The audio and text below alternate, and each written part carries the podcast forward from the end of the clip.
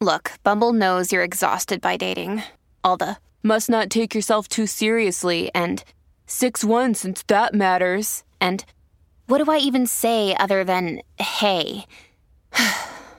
well, that's why they're introducing an all new Bumble with exciting features to make compatibility easier, starting the chat better, and dating safer. They've changed, so you don't have to. Download the new Bumble now. Always drop a press release when you know it's going to cause blowback. And that's exactly what Eric Adams, the swagger man, did as mayor of New York City. He indicated that he was in negotiations to bring a Norwegian cruise liner to home North Shore, Staten Island, which used to house the fleet of the Navy until the Schmuck the Putz, Chuck E. Cheese Schumer, and Jerrold the Whale Nadler told the Navy to pack their bags and leave. Beautiful port. Could easily handle a ocean cruise line. But apparently he had had meetings with the minority leader of the city council, Joe Borelli, who represents the South Shore of Staten Island and was representing Staten Island at the negotiation table. Now, think of that. Who brought these two together? The former borough president of Staten Island, Republican conservative Jimmy Oddo, who flipped the script and now works for Eric Adams. So he tried to do the shit act. And Joe Borelli admitted in the New York Post that yes, yes, it's the best of the worst of the worst. And much better to have an ocean liner that was 5,000 legal aliens who can come and go as they choose on the North Shore than to have them in tents in Mid Island or possibly in no-tell motels, Holiday Inn Expresses on Staten Island. So I said to myself, whoa. And right away, my phone, bam, bam, bam, bam.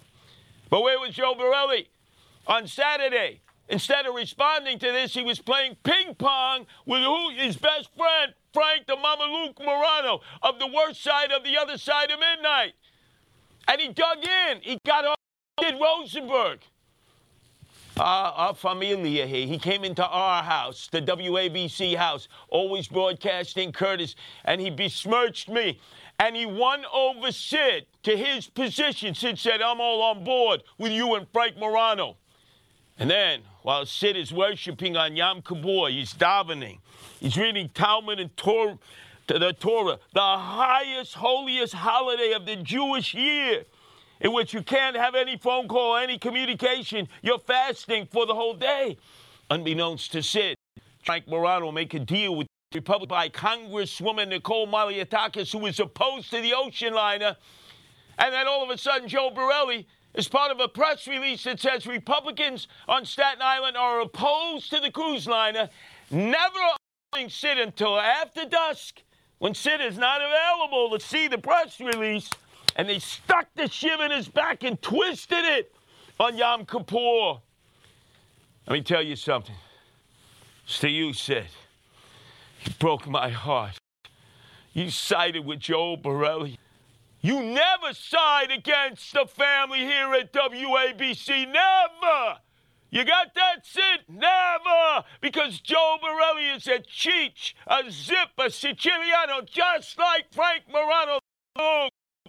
And when I was born and raised, my grandfather Fidel Bianchino Bade said, never trust a cheat or a zip or Siciliano. You've always so desperately wanted to be an Italian Sid. You're blinded in not knowing the difference between the good and the Sicilianos, who in this case stabbed you right in the back.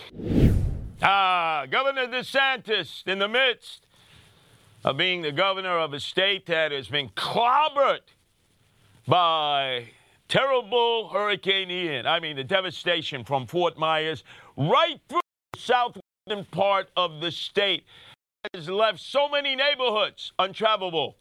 People trapped in their homes, animals trapped in their homes.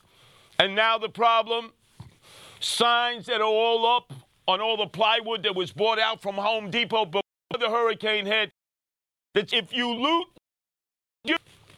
if you come inside, we shoot you right between the eyes.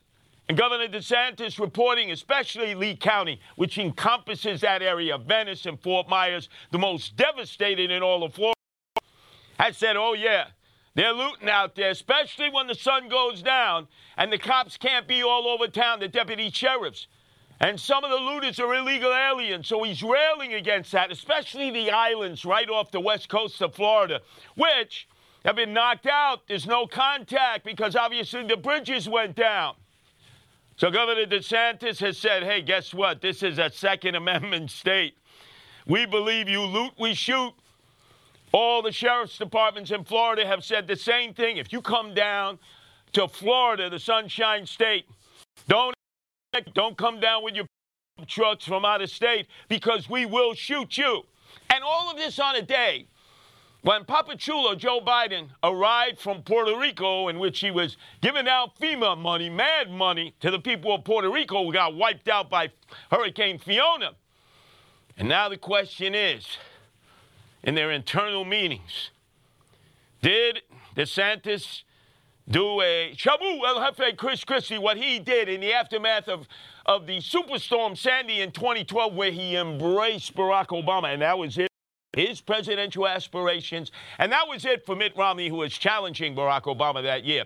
I have a feeling we'll know more in hours that they kept their distance because DeSantis could never be in a picture in which he's embracing, holding, or being so overly grateful that it looks like an emotional hug, or he'll pay for that amongst Republicans. Fredo is back. As LL Cool J says, this is not a comeback, but it is Fredo who owns the house in Southampton that his older brother, Andrew Evil Eyes Cuomo, King Cuomo II, the son of Mario Faccia Brutta Cuomo, King Cuomo I, is hitting the mattresses and stirring the marinara sauce with Fredo and their wartime Joe Percoco, the leg breaker, who just finished doing a six year bid in federal prison for political corruption on behalf of Andrew Evil Eyes Cuomo. So, as part of this, um, we'll call it a semi comeback, Chris Cuomo used to be the face of CNN at night when it was uh, the Cuomo News Network at 9 o'clock. Got tossed to the curb when they shuffled the deck at CNN. He's suing them for mad money. He'll probably settle for some, but now he's on a new network that nobody heard of. Lost on the dial. I think you have to have rabbit ears on top of your house in order to pick it up. And the first night preview, the ratings were dismal. You can barely get the signal, and if you cut the cord, you'll never get the signal. So Chris Cuomo attempting this, uh, what he doesn't call a comeback, but it really is a comeback. On behalf of the Cuomo family, because while he's doing this new show that nobody's watching on cable TV, his brother, Andrew Eyes Cuomo, King Cuomo II, the son of Mario Faccia Brutta Cuomo, King Cuomo I, is mounting his comeback. He was in the South Bronx today he was loading up supplies on a container for the Reverend Ruben Diaz Sr., who for years they never got along. Now, all of a sudden, it's a match made in hell. And they're sending that container to Puerto Rico that's been devastated by Hurricane Fiona. Problem was, Reverend Diaz said at the end of it, hey, uh, Governor Cuomo, it's going to cost us $10,000 to send the container on a slow boat to Puerto Rico. And Cuomo said, oh, oh, okay, I'll give you a check for 2500 2000 He could have covered it. He's got millions from the book that he wrote in the middle of the lockdown and pandemic, which that's crazy. He should go to jail for that. And obviously, all the people that he was responsible for that he assigned to long term nursing home care units that ended up dying because of his orders. But put that aside. Reverend Diaz Sr his son, the former Bronx Borough President, Ruben Diaz Jr., different politically, said to his father afterwards, Dad, on Monday, you better run to Banco Popular and deposit that. Because knowing Andrew Evil Cuomo, that check may bounce.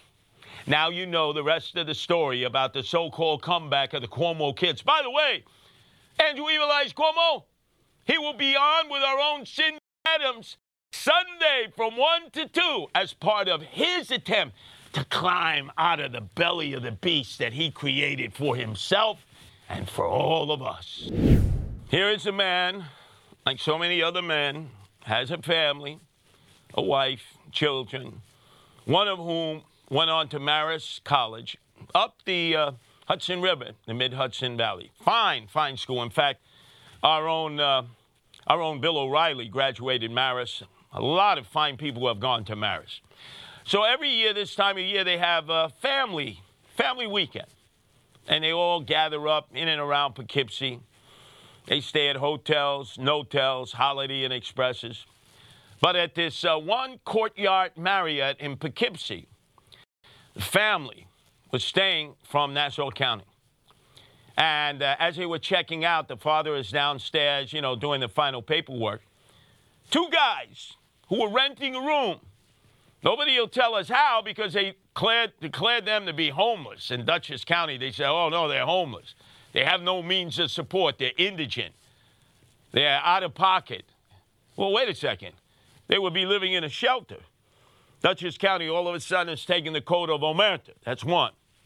The city of Poughkeepsie has taken the code of Omerta. How would these guys end up staying in a room at the Courtyard Marriott? Nobody's talking. Then you go to the Mormons who own the Courtyard Marriott. You go to Salt Lake City, that's an international headquarters. They take the code of Omerta. Locally, Marriott, major operation right, right there, 46th Street, Broadway, the huge Marriott. They say nothing. They take the coat of Omerta. But now, this is what the police find when they go into the room of these two mutts and skills who are responsible for the death of this guy. They find all kinds of bomb making materials. And you say to yourself, they were making a bomb in this hotel? Again, did these two guys pay to stay there? No answers. We know they didn't. We know they didn't pay. We know that they have a history of running afoul of the law before they did time upstate prison for robbery and other crimes. How the hell did they end up in two in a room at the Courtyard Marriott? This is the lingering question that nobody will answer. Well, it's either the state has paid for them when they declare themselves to be home Dutchess County or the city of Poughkeepsie. So they're all pointing the fingers. Which way did they go? Now, lesson of this story is not just the horror of the father who gets shot and killed on the day he has family up in the final hours a family, let's, let's get together at Marist College and enjoy this great experience for our son. There are many, many other hotels, notels, Holiday Inn Expresses, motels who put aside some of their rooms for the homeless or emotionally disturbed because the state or the city will pay for them to be housed there. And let's face it, their checks don't bounce.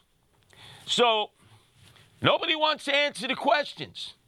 Where is Attorney General Tish James on this? The top elected law enforcement officer in New York State. In well, she's too busy always prosecuting Trump, Trump, Trump, Trump, Trump, Donald Trump, Trump's kids, Trump concerns, Trump businesses. She is obsessed with anything Trump.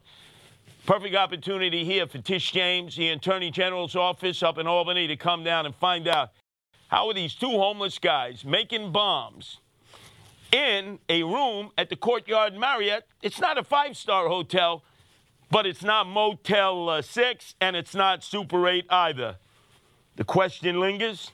Yours truly, Curtis Sliwa, will get down and dirty and I'll find the answers to it. I think I already know the answers, but now I got to connect the dots.